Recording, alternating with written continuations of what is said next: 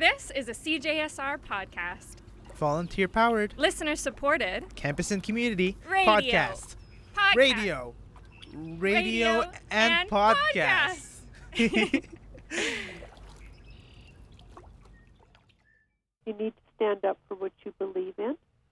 Just because somebody is in a political position, it doesn't mean that they have the right to dictate how our lives go forward. And the only way that we can ensure that we are safe and secure is by depending upon ourselves.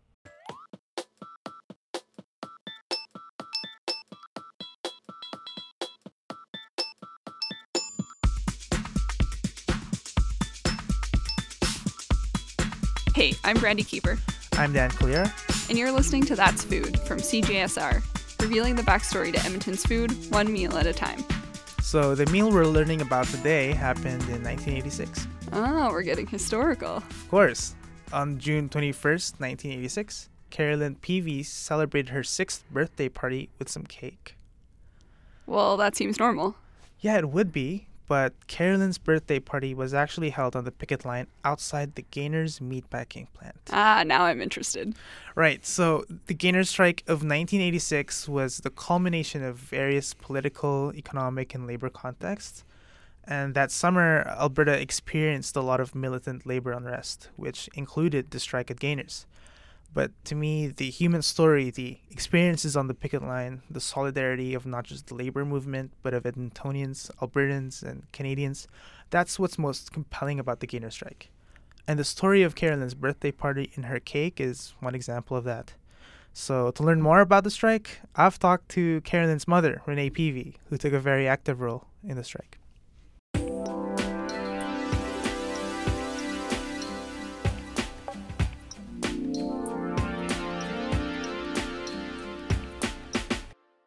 What were the key events that you think that led up to the strike?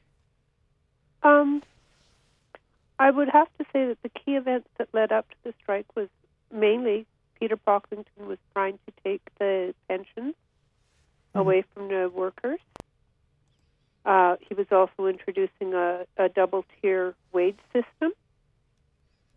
So with the double-tier wage system, essentially what would happen is that if I started in a plant, and I'm working as, alongside a person who's been there for a very, very long time, they, I will never, ever be able to make the same wage for doing the same job that they're doing, no matter how long I'm there. It was setting up a, a scaled system.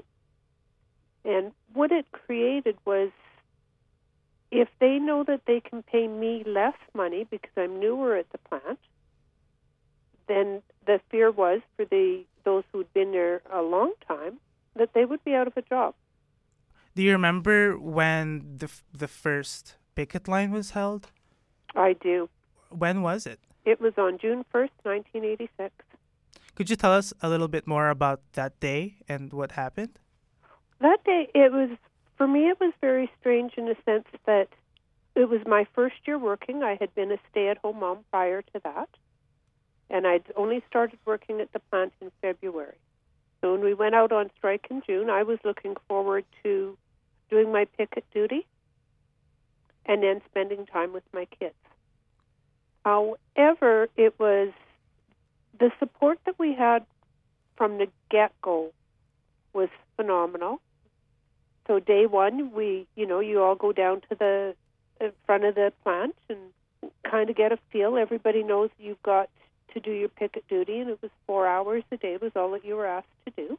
And you could feel the tension all the way through. There was a lot of excitement. I don't think anybody at that point expected that it would last the length of time that it did.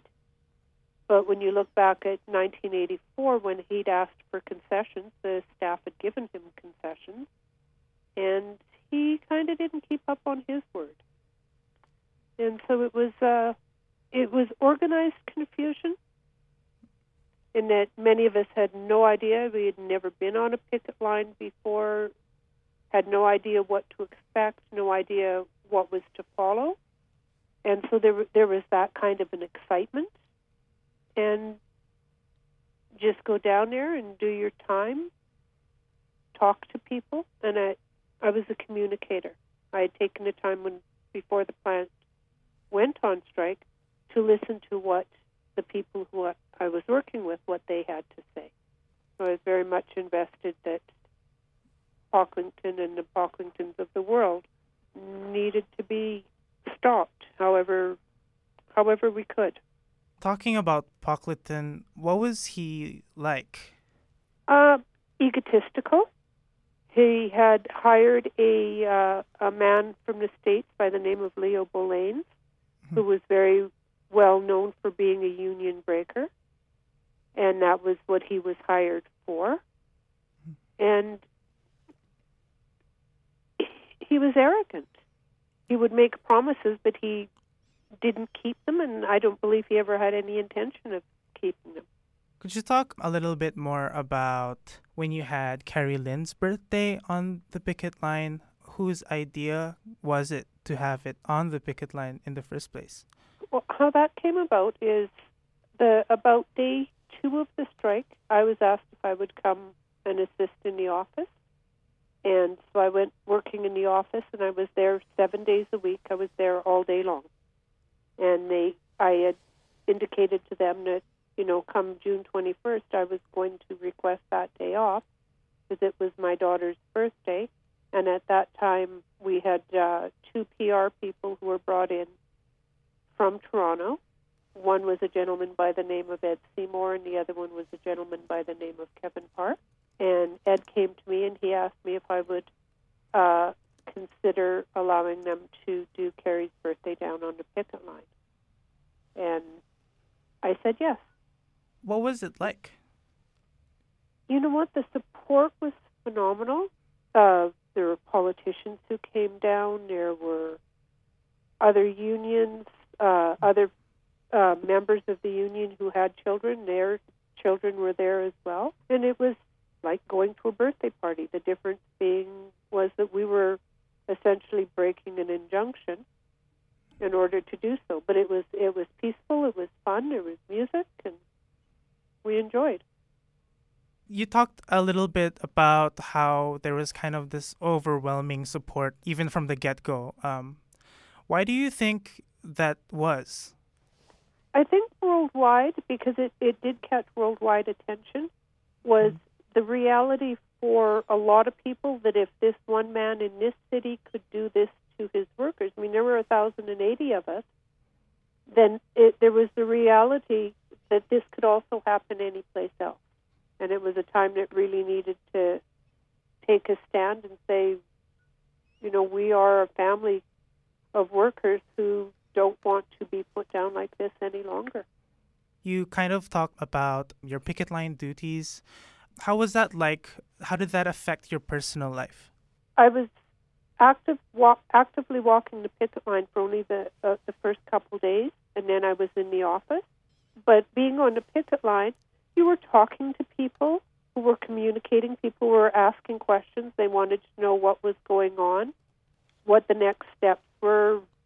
You know, a lot of inquiry, and a, and a very strong belief that we had to we had to do what we were doing.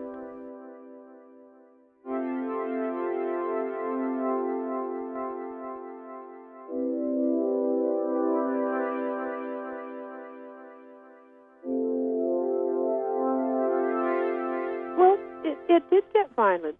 You know, we when you see buses of people, you know, scabs, coming in to take your job, which, uh, we did our best to stop the buses from getting in. And so there's, uh, at one point, we actually took out a, the window of a bus. A mm-hmm. bus was overturned. But at the same time, you've got bus drivers who are coming towards innocent people. Mm-hmm. You are going to do what you can. You know, you take a body against a bus, you are in unison going to do what you can to protect yourself and to I mean, we were all of the same mind that stopping Pocklington, he didn't, the scabs were not effective in the plant, but we needed we needed to stand up for ourselves. What What do you mean when when you say scab? Scab is is somebody who comes in to a unionized shop uh, to do the work of the regular employees, which is a very unfair bargaining practice because it gives the employer the opportunity to continue to operate his business without negotiating a contract for the, for his members, for his staff that he has made these promises to. The scabs are, I think you may have seen, we had one of our buttons where gainers make wieners with scabs. They were uninformed. Many of them were not Edmontonians. And, and it puts people against people because they brought in people from other provinces who weren't necessarily aware of exactly what they were coming into, but they were put into a position where you need a job, here's a job, take it. And so it, it creates confrontation. And we had a, a very well-organized strike. We had we would organize daily pickets at various areas or stores that we knew were selling the Gainers product. Uh, they organized a cross-country tour where twenty-five of us went out and spoke in different parts of the country about what was going on. We would go into grocery stores, and if we saw that they were carrying the, the Ever-Sweet ham, mm-hmm. we would speak to the store owners, uh, anybody who would listen, about, you know, please take it off the shelf. And when they understood what we were asking for, in most cases they were they were willing to do so. We weren't coming in rude. We weren't coming in nasty. We were trying to explain what our situation was. For example, I was one of the people who went out to Newfoundland, and I uh, organized a get-together with some union members there who were working in a distribution plant. And they had been told by Pocklington that if they didn't handle our product, the Gainers product, that they would be shut down. When we actually looked into it, there were only nine people in the bargaining unit who would have been affected, and given the amount of food that they, or amount of product that they distributed for other companies, it was unrealistic that those nine people would lose their job for not handling the Gainers product. They ended up supporting us, taking up a donation and giving it to me. And we would do this, this happened all across the country. We had members out who were actively speaking about what the strike was about because there was a lot of misconception. People don't, if you're just asking for money, people aren't as interested. Not everybody makes the same wage. Not everybody makes a great wage. So it's really hard to, to sell a strike on money. But when it comes to people's pensions, that's a different story. That's something that everybody can relate to. And when you say, um, when you talk about the kind of some misconceptions that people have, um, what do you think that was? I think uh, not fully aware of what was going on, not aware of the history uh, of Pocklington. Mm-hmm. I mean, this is, this was a man who... He bought Gainers by selling two car dealerships.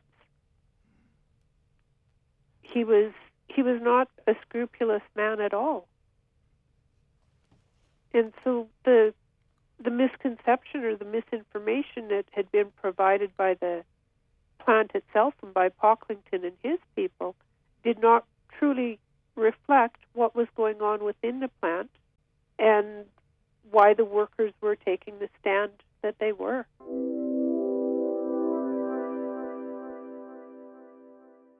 Do you think that this story about the strike, do you think that's relevant today?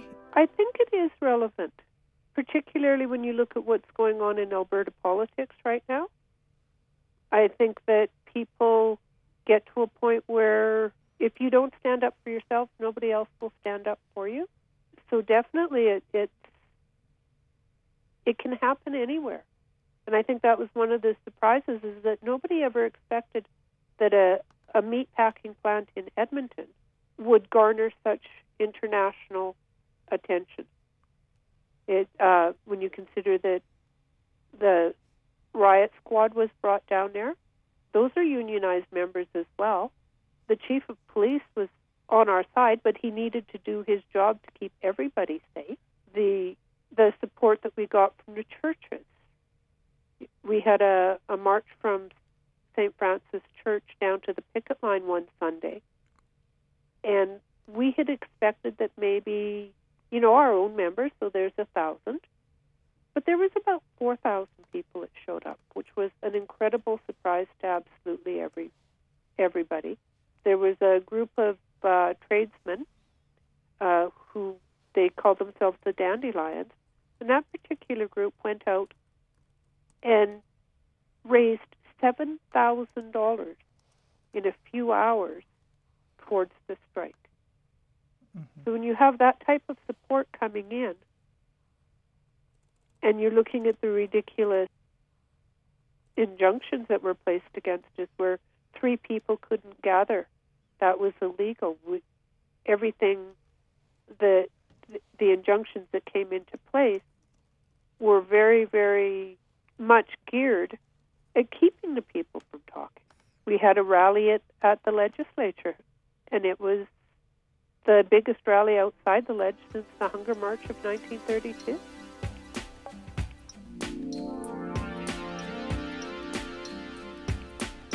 You know, you look at the across the country that bans the hiring of replacement workers. And at the legislature, we had about eight thousand people who showed up. Do you believe that these labor laws should be implemented? Absolutely. I think we need labor laws that uh, make it fair, because by allowing an employer to bring in, in scab workers, it's completely unfair. They don't have to bargain in faith. They're essentially they're they're trying to do operate their plant illegally, or I mean, I shouldn't say illegally because they're doing it within the law. The law allows them to do so, but really, what they're allowing is the employer to not negotiate fairly. I don't believe that uh, a unionized companies should be allowed to bring in replacement workers and not negotiate a, a proper contract.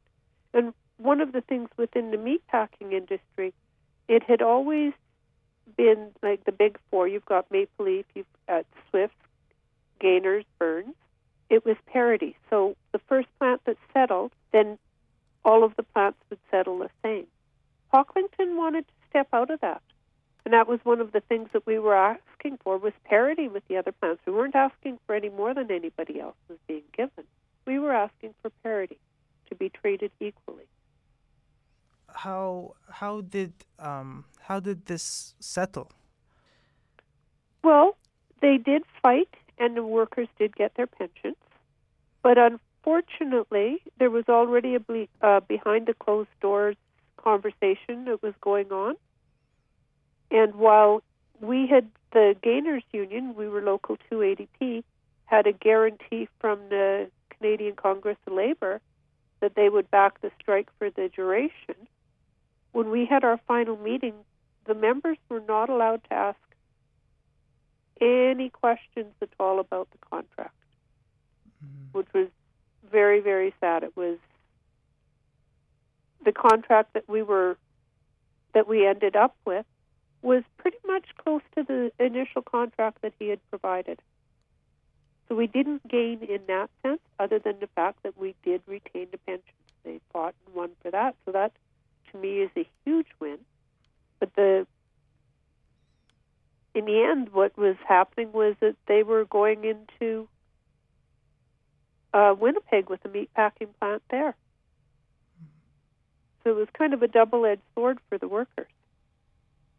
We did many, many things for our workers when it came to food. We provide sandwiches. We provided, there were uh, a whole team. That's what they did, is they made sandwiches so that people were fed. Uh, we had donations. Uh, there was a donut shop called Country Style Donuts that donated donuts every day. When Carrie's birthday was on the picket line, it was the Italian Center that baked her cake.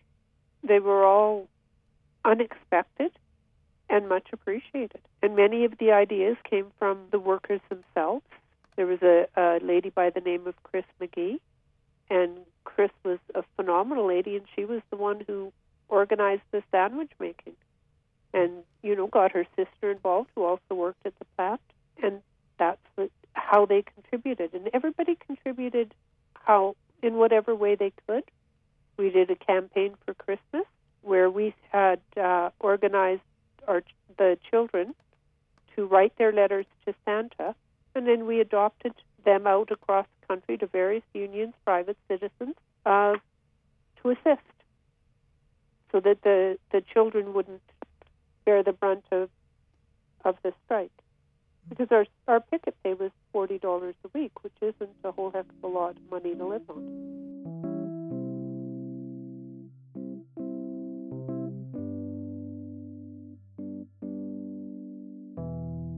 What I'd like to say about the strike was that it was an unbelievable learning experience. I have never seen such generosity, such camaraderie from people who we have never, ever had the opportunity to meet. I have never, ever in my life witnessed such an event where one man who is now in jail in California was able to put so much stress on people.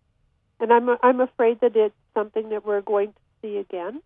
I, I don't think that that end is is over. The strikes are the only way that a unionized plant can enforce that they get heard and they get a fair wage. It's not in the private sector.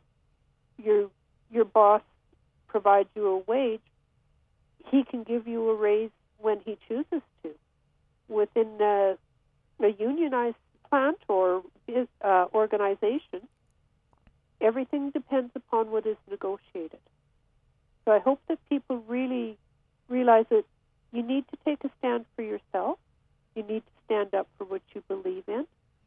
Just because somebody is in a political position, it doesn't mean that they have the right to dictate how our lives go forward. And the only way that we can ensure that we are safe and secure is by depending upon ourselves. Standing together, being solid, and being, it's a, it's a family. And families should stand together.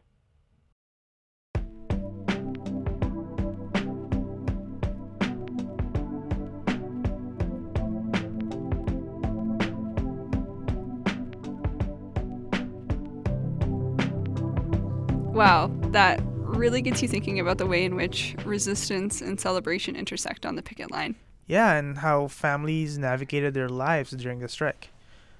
The strike ended after six months. The workers returned to their jobs on December fifteenth after an agreement was made between Gainers and the union local. That agreement ensured workers' jobs and pensions, but they received no wage increases and very little has changed. The provincial government took control of Gainers in nineteen eighty-nine after the company defaulted on its loans. In nineteen ninety-three, another meatpacking company, Burns, bought the plant, and in nineteen ninety-six it was purchased by Maple Leaf. Workers there went on strike again in nineteen ninety-seven after being denied wage parity in a collective agreement, but their action was short-lived as Maple Leaf shut down the plant rather than renegotiating with the workers. That's sort of a bleak ending, isn't it? I know, but I think Renee's story really challenges that. She's still active in the labor movement today, which I think is super inspiring. It's nice to think that her, you know, lifelong activism began on the picket lines at Gainers with her family.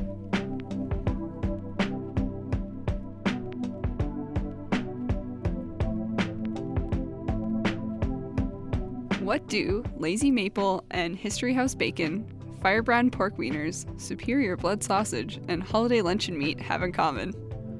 They were all products that were part of the national boycott on Gainers. As you heard in this episode, it was one of the most successful boycotts in Canada. And that's it for this episode of That's Food. Today's episode was produced by me, Dan Cleara, and Brandy Kieber. Our music is by Doug Hoyer. You can find all of our episodes on Apple Podcasts and Spotify, and on our website, that's food dot transistor dot f m. You can contact us at that's food at c g s r dot com.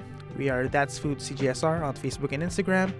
That's Food is produced at C G S R in Edmonton on Treaty six territory.